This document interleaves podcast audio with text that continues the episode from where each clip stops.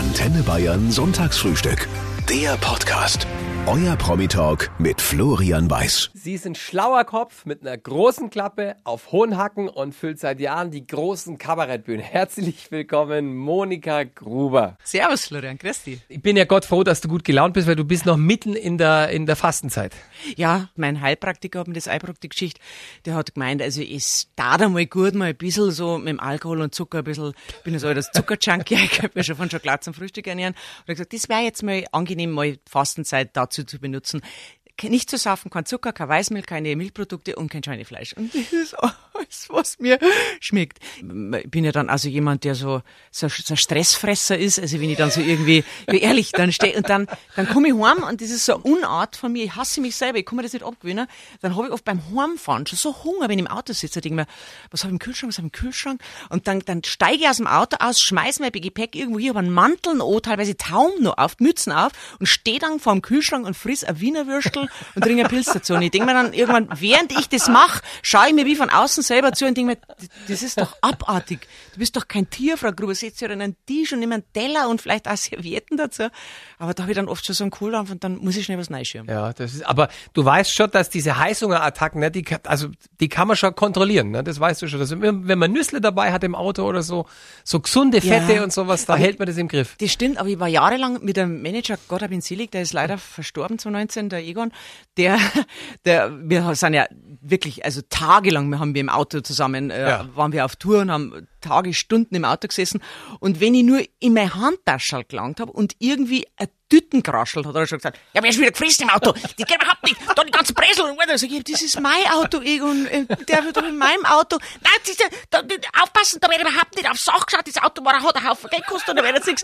Durfte ich maximal über was dringen. Also er ist hat- er hat sich um dein Auto Mein gesorgt. Auto, es war mein Auto. Und Das dann habe ich zauberhaft. wirklich äh, maximal äh, so, so ein Lutschgürtel auspapieren, aber sonst war, war nichts. Außer kalte Wiener. Weil Da hat man nicht bröselt. Das war nach dem, äh, es war immer unser Ritual, nach der Vorstellung einsteigen ins Auto, ein Bierchen aufschießen, Pilz aufschießen und dann habe ich ganz oft einfach ein paar kalte Wiener im Auto gehabt und immer in der Seitentaschen von meinem Auto war immer ein Tuben Senf. Also die, die mir beim, beim Auto die, äh, die, die, den, den äh, Ölwechsel gemacht haben, sind immer kaputt gemacht. Wieso ist nicht mehr Senf bei dir? Senf und Servietten und ein Flaschenöffner ist immer bei dir in der Seitentasche. Ich hab gesagt, ja, das ist, äh, das ist ein Ritual. Das Monika Gruber-Ritual mit den Dosenwürstchen, sehr schön. Du hast ja, wenn nicht gerade Corona ist, weit über 200 Auftritte im Jahr. Auf der Bühne kennt man dich, auch immer toll angezogen. Was aber davor und danach passiert, also äh, vor und nach den Auftritten, das weiß man nicht so. Wie glamourös ist das Tourleben der Gruberin? das Tourleben ist äh, ganz und gar nicht so glamourös, wie man sich das vielleicht vorstellen hat. Also es ist wirklich ähm, viel ranzige Garderoben, viel schlechtes Catering, manchmal gar kein Catering. Dann waren wir oft irgendwie im Stau gestanden und dann hast du gemerkt, oh Gott, die Zeit tickt, der Auftritt irgendwo, Würzburg, kann ich mich erinnern, sauheiß war's und Gott, halbe achtig geht die Vorstellung los. Und es war schon, ich glaube, 20 nach sieben, wir noch nicht immer an der Halle und ich war noch gar nicht geschminkt. Die, die Haare sind mir zu Berge gestanden. Ich habe dann irgendwie im Auto meinen Koffer rausgezogen, habe mich dann an jeder Ampel war dann so hab ich mich irgendwie Wimperntusche noch schnell geschminkt. Dann habe ich gesagt, meine Haare, ich schau aus wie der Besen, wie der Uchen nach dem dritten Waldbrand. Dann habe ich gesagt, ah, das können wir jetzt auch nicht mehr. Und dann waren wir irgendwie um eine Minute vor halb acht an der Halle und der Roland Hefter, der mein Vorprogramm war, der hat schon gewartet auf die Stufe, der hat sich kaputt gelacht. Der Egon ist mit Taschen bewaffnet. Wir sind total abgehetzt auf. ihn. Sag ich, was lachst du so blöd? Sag ich zum Roland. Sagt der Roland, du schaust aus wie bei Shopping Queen und der Egon ist dein Shoppingbegleiter. Sag ich, jetzt geh raus, mach du das Vorprogramm, ich muss meine Haare noch glätten, ich schaue aus wie ein aufplatztes Kopfkissen. Und dann ist er raus. Ich war nass geschwitzt, ich war wirklich fix und alle. Wir waren dann wirklich ewig im Stau gestanden, sind dann von der Autobahn runter über Landstraße und dann bin ich dann wirklich zehn nach halb acht wirklich so auf der Bühne gestanden und äh, ja, das musst du auch alles mit mitmachen. Ich gehe jetzt mal davon aus, dass Monika Gruber sich ein bisschen was zur Seite gelegt hat in den fetten Jahren. Ja, in den sehr viele Jahren. Schuhe, nämlich, ganz genau. Ja, Aber für, Künstler ist es ein Desaster. äh, ja. Ihr seid arbeitslos seit März letzten Jahres. Ja gut, bei mir war das jetzt ehrlich gesagt nicht so tragisch, weil ich wollte mir eher ein Jahr frei nehmen. Das mache ich meistens eigentlich nach einer langen Tour. Das sind ja meistens so 250 Auftritte und da, aber dass es jetzt dieses Jahr meines Erachtens keine Auftritte geben wird, also nicht in Deutschland. Ich habe jetzt mal ähm, den Tourneestart für Ende Oktober ähm, ähm, eingeplant, allerdings nur für Österreich. Monika, warum sind die, die Nachbarn zumindest kulturtechnisch offensichtlich besser aufgestellt? Ich glaube, dass die österreichische Kulturszene einfach lauter ist, das mehr forcieren wird, wieder aufsperren zu. Die haben auch sehr gut ausgearbeitete Hygienekonzepte. Wenn man an die Salzburger Festspiele denkt, da war keine einzige Clusterbildung, da hat sich niemand angesteckt, das hat super funktioniert. Mhm. Äh, Getränk gab's nur am Platz, wurde das serviert und wenn halt jemand auf die Toilette musste, ist er zwischendurch rausgegangen. Die Leute sind mit Maske drin geguckt und waren einfach nur glücklich, dass irgendwas war, genauso wie die Künstler auf der Bühne. Und ich glaube, das kann funktionieren, aber möglicherweise ähm, besser, als wenn du alles verbietest und ja. die Leute im Untergrund abseits der Öffentlichkeit machen, was sie wollen. Klar, und im Umfeld kriegst du das auch mit, vor allem die jungen Leute, man kann die jungen Leute nicht einfach nur wegsperren und das verbieten und das verbieten. Klar treffen sie die irgendwo. Und logisch sind das mehr als zwei Haushalte. Das ist ja, und wenn, wenn man dann stattdessen die Restaurants, die Bars aufsperren hat, wo die Leute ausgearbeitete, ausgeklügelte, wirklich auch, auch bewährte Hygienekonzepte, viel Geld investiert haben übrigens auch in Plexiglaswände, in das und das und, und auch Einbußen in Kauf nehmen, weil halt weniger Leute Leute drin sitzen, aber da kannst du das doch kontrollieren. Und da, das hat doch funktioniert. Wer hat sich denn in einem Restaurant oder in, in irgendeinem gastronomischen Betrieb oder in einem Hotel angesteckt? Also ich wüsste jetzt keinen, ich wüsste keinen Fall. Und da hat man es doch unter Kontrolle. Wenn nicht da, wo dann? Was soll das?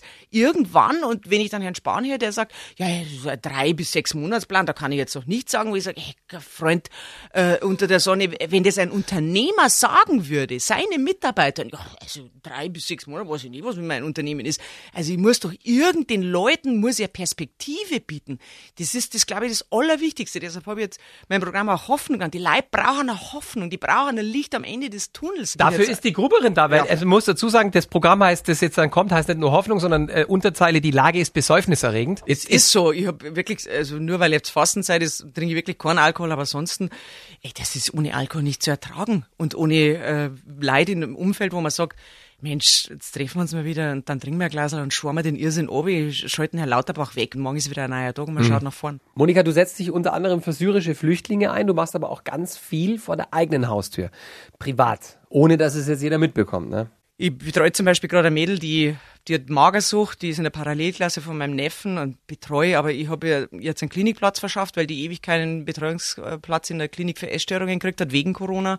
Und die war aber schon so am, am Limit, dass ich ähm, einen befreundeten Arzt angerufen und gesagt habe, du musst mir helfen, weil ich glaube, das Mädchen hat keine Zeit mehr, diese Warteliste abzuwarten, bis sie endlich den Platz kriegt da am Chiemsee, sondern die, die wird sterben vorher. Das ist lebensbedrohlich. Also da geht es darum, die ähm, mit einer ähm, Magensonde zu versorgen, dass die im Krankenhaus ja, genau. äh, äh, also Nahrung da geht es jetzt nicht einmal um, um psychisch irgendwie die wieder auf den, der zu helfen, die wieder auf den Weg zu bringen, wo sie, wo sie wieder essen lernt, sondern also erstmal die Grundversorgung, die wieder körperlich so zu stabilisieren, dass sie einfach überlebt. Das war lebensgefährlich und wenn du das siehst und, und äh, ja, die Kinder, die ihre Freunde nicht sehen dürfen, die, die, die nicht in Fußball dürfen, meine Neffen vermissen halt auch ihr, ihr Fußballtraining und, und äh, sogar meine kleine Nichte, die ist jetzt in der Vorschule, die, die übt jetzt mit der Oma daheim so ein bisschen schreiben und, und was man halt so übt in der Vorschule, die vermisst ihre, jetzt darf, die sieht immer eine, ihre liebste Freundin Marie, die darf sie immer singen und und die vermisst halt auch den Kindergarten unglaublich und die versteht es auch nicht, mhm. was das jetzt ist und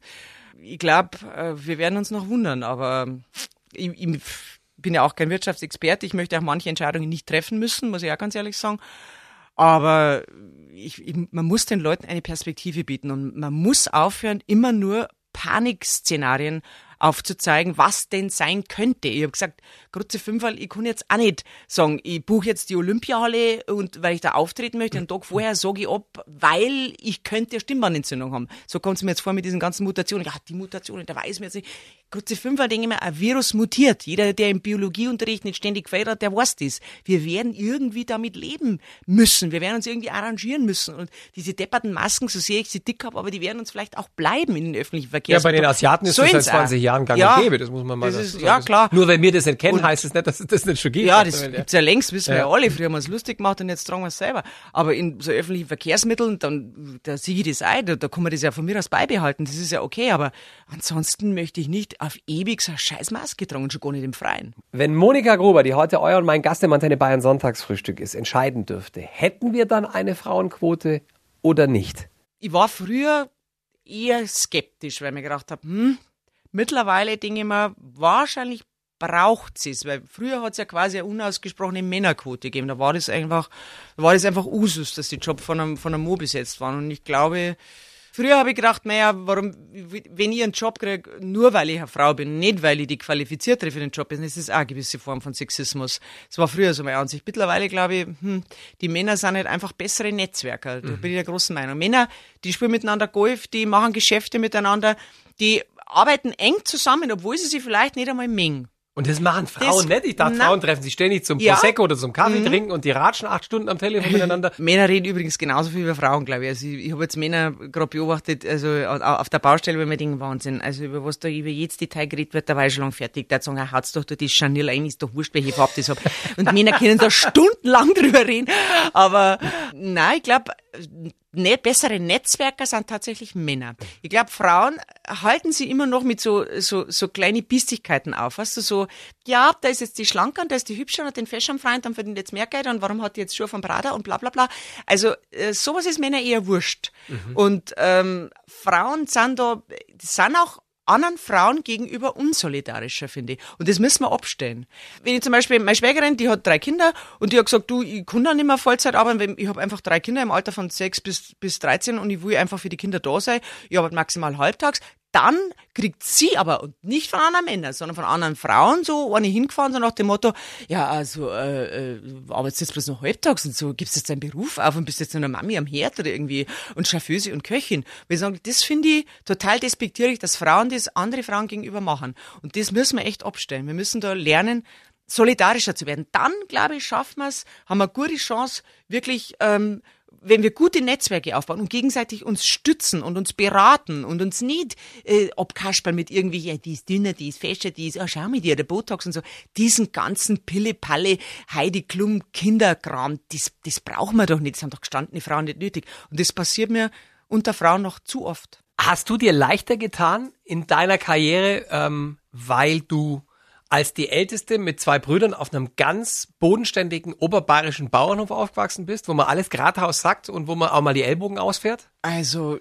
ich kann nur aus einer Welt erzählen, die, die, die, die ich selber erlebt habe, die meine ist, wo ich weiß, wie das früher war in der, in der Schieberdisco oder äh, beim, ja, das, ja, das ist so, oder zur Gasmaßparty im, äh, im Mad, im Club Mad oder irgendwie so, das war halt am Lauter, wie man das, das halt früher, ja, derjenige, der am wenigsten besoffen war, der Fahrer war am Land. Und ja. das war halt so. Und, und, ich, und wie das war halt mit, mit drei Generationen auf einem Hof. Und ich glaube, diese, diese, diese Sozialisierung, die gibt halt unglaublich viel her und die äh, gibt einem natürlich äh, eine unglaubliche Bodenhaftung an. Ich bin ein familiärer Mensch und meine Familie ist das Wichtigste für mich.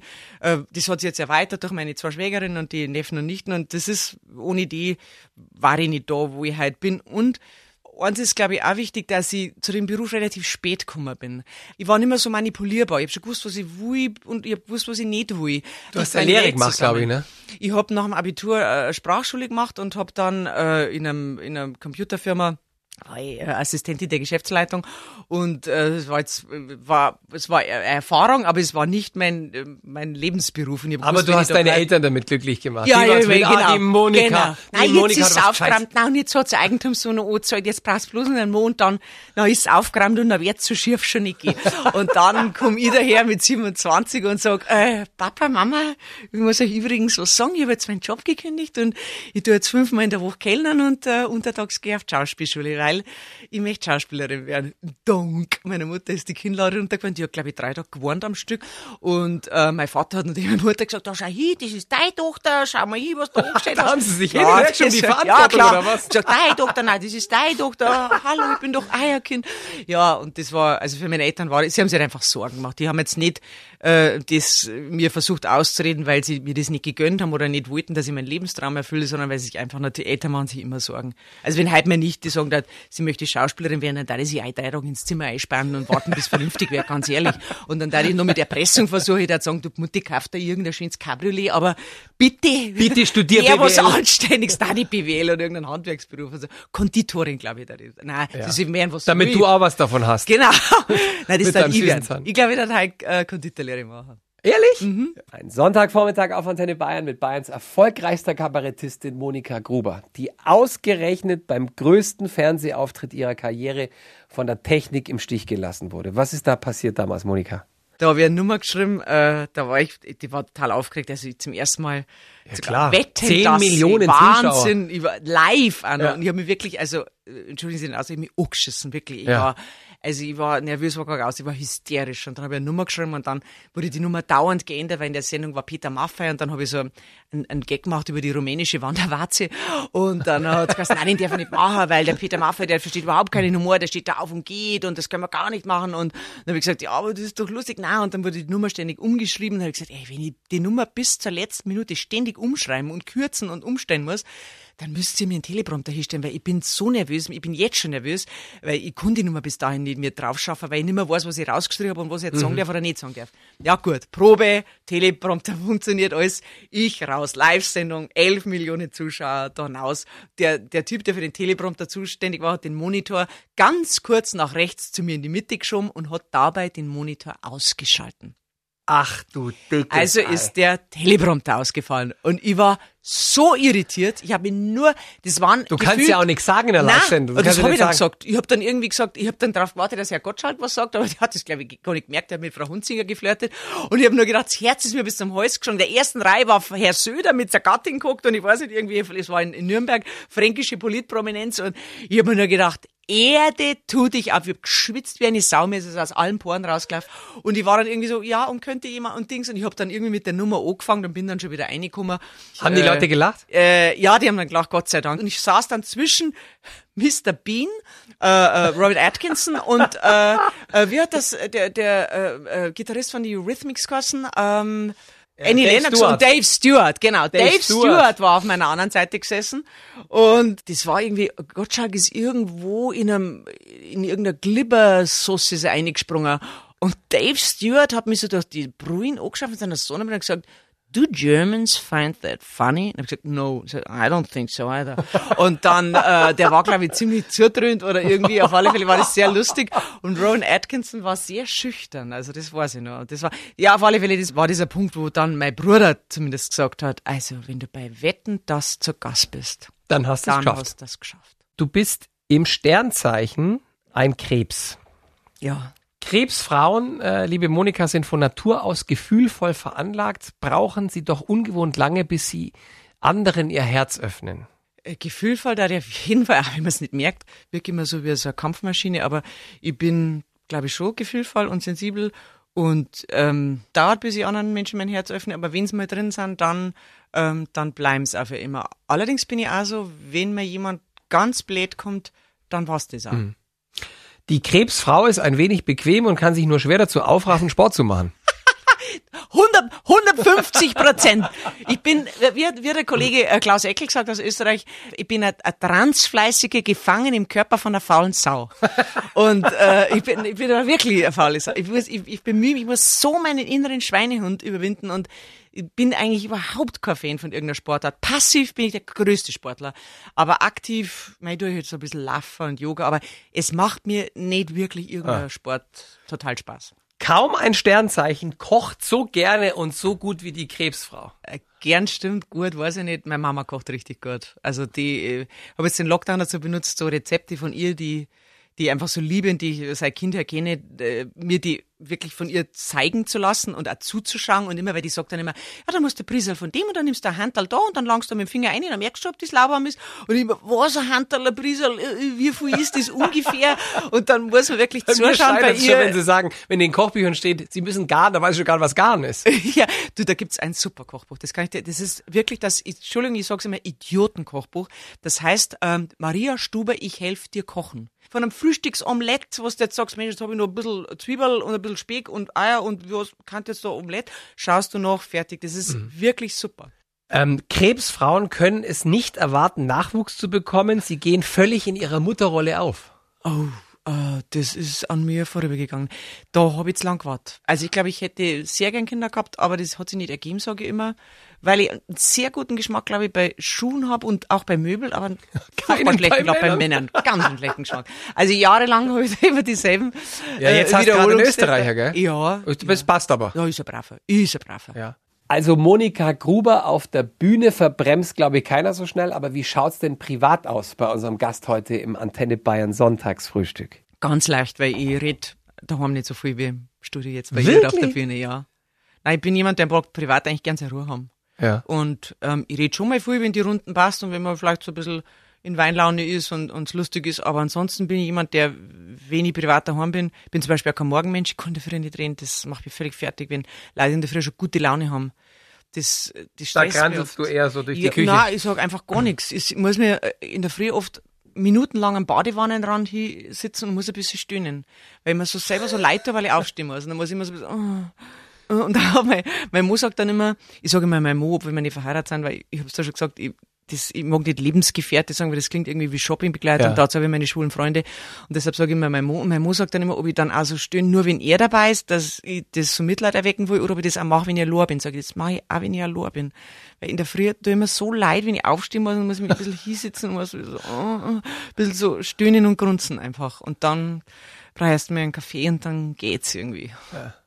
Gut, da hast du einen richtigen Beruf rausgesucht, weil als Kabarettistin, da muss man nicht zwingend immer ganz, also da muss dann um halb sieben auf der Matte stehen in der Stimmt. Regel. Wobei Schauspieler, puh, das ist dann schon da immer zwischen Das hast du ja auch viel gemacht. Ja, viel Da haben wir Schauspielerei. zwischendurch gedacht, Mensch, wenn ich das gewusst hätte, war ich Bäcker geworden, du. Pff, 4.45 Uhr, das ist da wieder, also wenn so Vierer fahren, ich meine, ihr seid ja Radioleute, steht immer so, zu so unmögliche Zeiten auf, das, das, das Die Frühschichtler, ja, die stehen um drei, halb vier schon auf. Das ist brutal. Brutal. Ja, ja. Das Oder ist- Frühstücksfernsehen, das ist auch brutal. Da muss er noch früher da sein wegen der Schminkerei. Ja, das und dann sind die ja, ich war mal in, bei, vor kurzem bei bei Sat 1 im Frühstücksfernsehen und die sind ja voll da, da haben die schon Redaktionskonferenz gehabt und dann sind die um, um sechs in der Früh, also Geschniegelt und gestriegelt, ja. Nur das und wirklich auch geistig höchst wach und das geht ja in einer Schlagzahl, die, die, die Nachrichten und die Interviews, das ist ja unglaublich. Da kannst du keinen Aussetzer oder keine Müdigkeit oder keinen irgendwie Durchhänger leisten. Also sind wirklich, das Haben, haben sie dir da, um dich wach zu kriegen, ein Watschen gegeben, links und rechts? Oder? Nein, sie haben einen, einen Nasenabstrich gemacht, einen Corona-Abstrich. Da war ich dann echt wach, weil da, da, da haut's da dann die Tränen schon raus, weißt du, da so ein Stabberl in die Hirnrinde schirm. Und dann war ich wach. Da wäre, glaube ich, jeder wach gewesen. Ein paar unverschämt indiskrete Fragen. Ich Ui. hoffe auf ehrliche Antworten. Liebe indiskrete Fragen. Schon mal betrunken geschminkt? Ja. Sehr oft.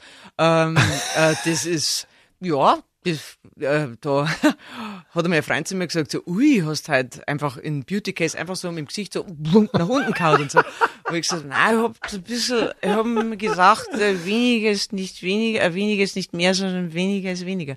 Ja, das gibt auch mal, aber ich bin ja. da eh, mein Gott, einen Tag gelingt's besser und, Und am anderen Erse. Schon mal Schwarzbus oder U-Bahn gefahren? ja, Vor allem während der Wiesen wahrscheinlich. gell? Nein, äh, ich bin äh, ich bin auf eine Sprachschule gegangen, äh, die war äh, da war Haltestelle Marienplatz, die war in der Kaufingerstraße und da habe ich mir da habe ich ja nicht viel Geld gehabt und dann habe ich mir so Monatskarten kaufen müssen, da habe ich wirklich teilweise Monatskarten dann versucht zu sparen, weil es waren dann doch 100 100 waren es 100 Mark damals und aber das ist nicht lustig, wenn man dann immer zittern muss, die ganze Fahrt von Ering nach München, das ist schon weit. Also da und bei jeder Person, oh, der Straßenkontrolle, oh, der Scha- und dann haben sie natürlich auch schon ein, zwei mit erwischt und aber also trotz Bußgelder bin ich dann unten raus, bin ich schon mit einem Plus rausgegangen, muss ich sagen. Das habe ich dann alles so in der Cafeteria gegenüber lassen. Drogenexperimente in jungen Jahren. Ja, auch. Schon mal Follower gekauft. Oh Gott. Das wüsste ich gar nicht, wie das geht. Ich kann alles kaufen, Klamotten, Schminke, Schuhe, alles, aber Follower, Kannst für tatsächlich. 1000 Euro kannst 10.000 Fans kaufen oder so. In Das sagst Tat. du mir jetzt erst. Aber die kommen halt dann blöderweise au- Aus Russland. äh, zum Beispiel. Also Ah. und wenn dann ein Werbekunde schaut sich an, wo deine Follower Ja. herkommen, wenn du dann siehst als Aber ist bayerische eh, bei mir ist doch eh gut, wenn die nicht alles verstehen, was ich sag. Das ist ja super. Das sagst du mir jetzt. Gibst du mir die Nummer von der Agentur? Das sage ich mir heute. Wenn sie ist, aber erst du Schank. Bis morgen habe ich 100.000 Follower mehr. Da schaust du Das mal, her, aber du hast eh ja schon nie sein. 150.000, das reicht doch. Ehrlich, das habe ich gar nicht gewusst. Wie viel? Ich habe 150? vorher nachgeschaut, ja. 150.000, glaube ich, 147.000. Zu wenig. Aber große Verwandtschaft, weißt du. Die wollen alle lieber alles umsonst, weißt du, da, da wird da wieder, da ist da wieder was, da habe ich gesehen am Shop, hast du da, kannst du da mal eine Flasche mitbringen, du, ich zahl's da. Was sagst du, ja, ist schon gut, ja, klar, umsonst, klar, passt schon. Hast du schon mal mit einem anderen Prominenten was angefangen? Ja. Nämlich? Pause, Pause. Wer? das sage ich nicht. Das sagt mir immer keiner, dem ich die Frage stelle. Nein, das sage ich nicht. Nein, weil das ist einfach. Das geht ist, niemand was an. Nein, nein, nicht wegen dem, aber das ist nicht fair den anderen gegenüber, Das finde ich. Und ja.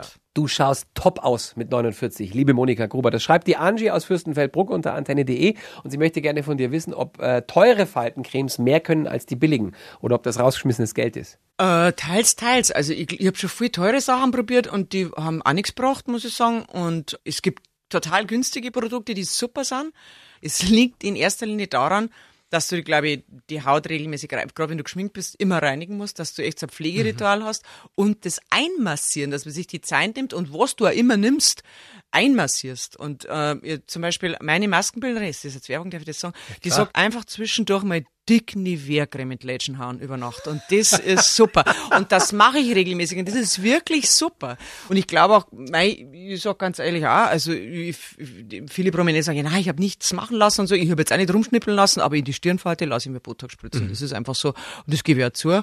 Und das ist auch in der heutigen Zeit total legitim. Und warum sollte man das nicht machen? Also man hält sein Gesicht in die Kamera und man mag gar nicht ausschauen wie ein, wie ein alter gestrickter Geldbeutel. Und insofern ähm, gebe ich das einfach zu. Und, und jede Frau, die dann immer rumredet und sagt, nein, ich tu nur Bäume umarmen und acht Liter Wasser trinken, wo sagst du, ja, nein, ist schon gut, ist schon klar. Ja. Und ansonsten darf ich mich aber nicht verunstalten lassen, weil ich möchte einfach ausschauen wie ich und ähm, ich bin 50 und ich muss einem ausschauen wie 25. Das wäre nicht mehr, weil ich ganz ehrlich der Rest vom Körper und ich meinen Hinter von hinten, ich habe ihn heute in der Früh gesehen, in so einem Ganzkörperspiegel, das ist nicht schön. Das ist und das wird eine Maschine. Und dann muss das Gesicht auch irgendwann dazu passen. Insofern, man muss sich zum guten Arzt geben, der eben nicht so Pupperlaser machen will und sagt, da machen wir da noch und da noch und da noch, sondern einfach der sagt, genau, die Zornesfalte, mehr brauchen sie nicht vergröbern, weil sie brauchen ja Mimik für ihren Job, fertig. Verstehst du denn auch, wenn Männer was machen lassen? Absolut. Ich glaube, so in manchen Berufen ist auch der Druck auf Männer relativ groß. Allerdings muss ich sagen, manche übertreiben es wenn es dann Männer siehst, die dann ey, sie die Haarfärbe mit 55 und dann so ein Playmobil-Manschgal-Helm aufhaben, wo ich mir denke, Alter, was ist mit dir? Also liebe Männer, bitte, ich finde alles cool, ich finde auch Glatze cool und ich finde, wenn man, wenn man, es gibt ja Männer, die haben wirklich das Pech, die fallen mit 22 die Haare aus und die haben so ein Kranzal. Ja gut, dann scheren wir den Rest auf zwei Millimeter ab. Das schaut auch cool aus. Also bitte kein Toupet und nicht die Haare färben. Mhm. Das ist echt grob. Aber ansonsten, wenn Männer sich pflegen zum Beispiel, ich meine jetzt nicht, dass er mal länger im Bad brauchen muss wie ich, das war mir auch suspekt.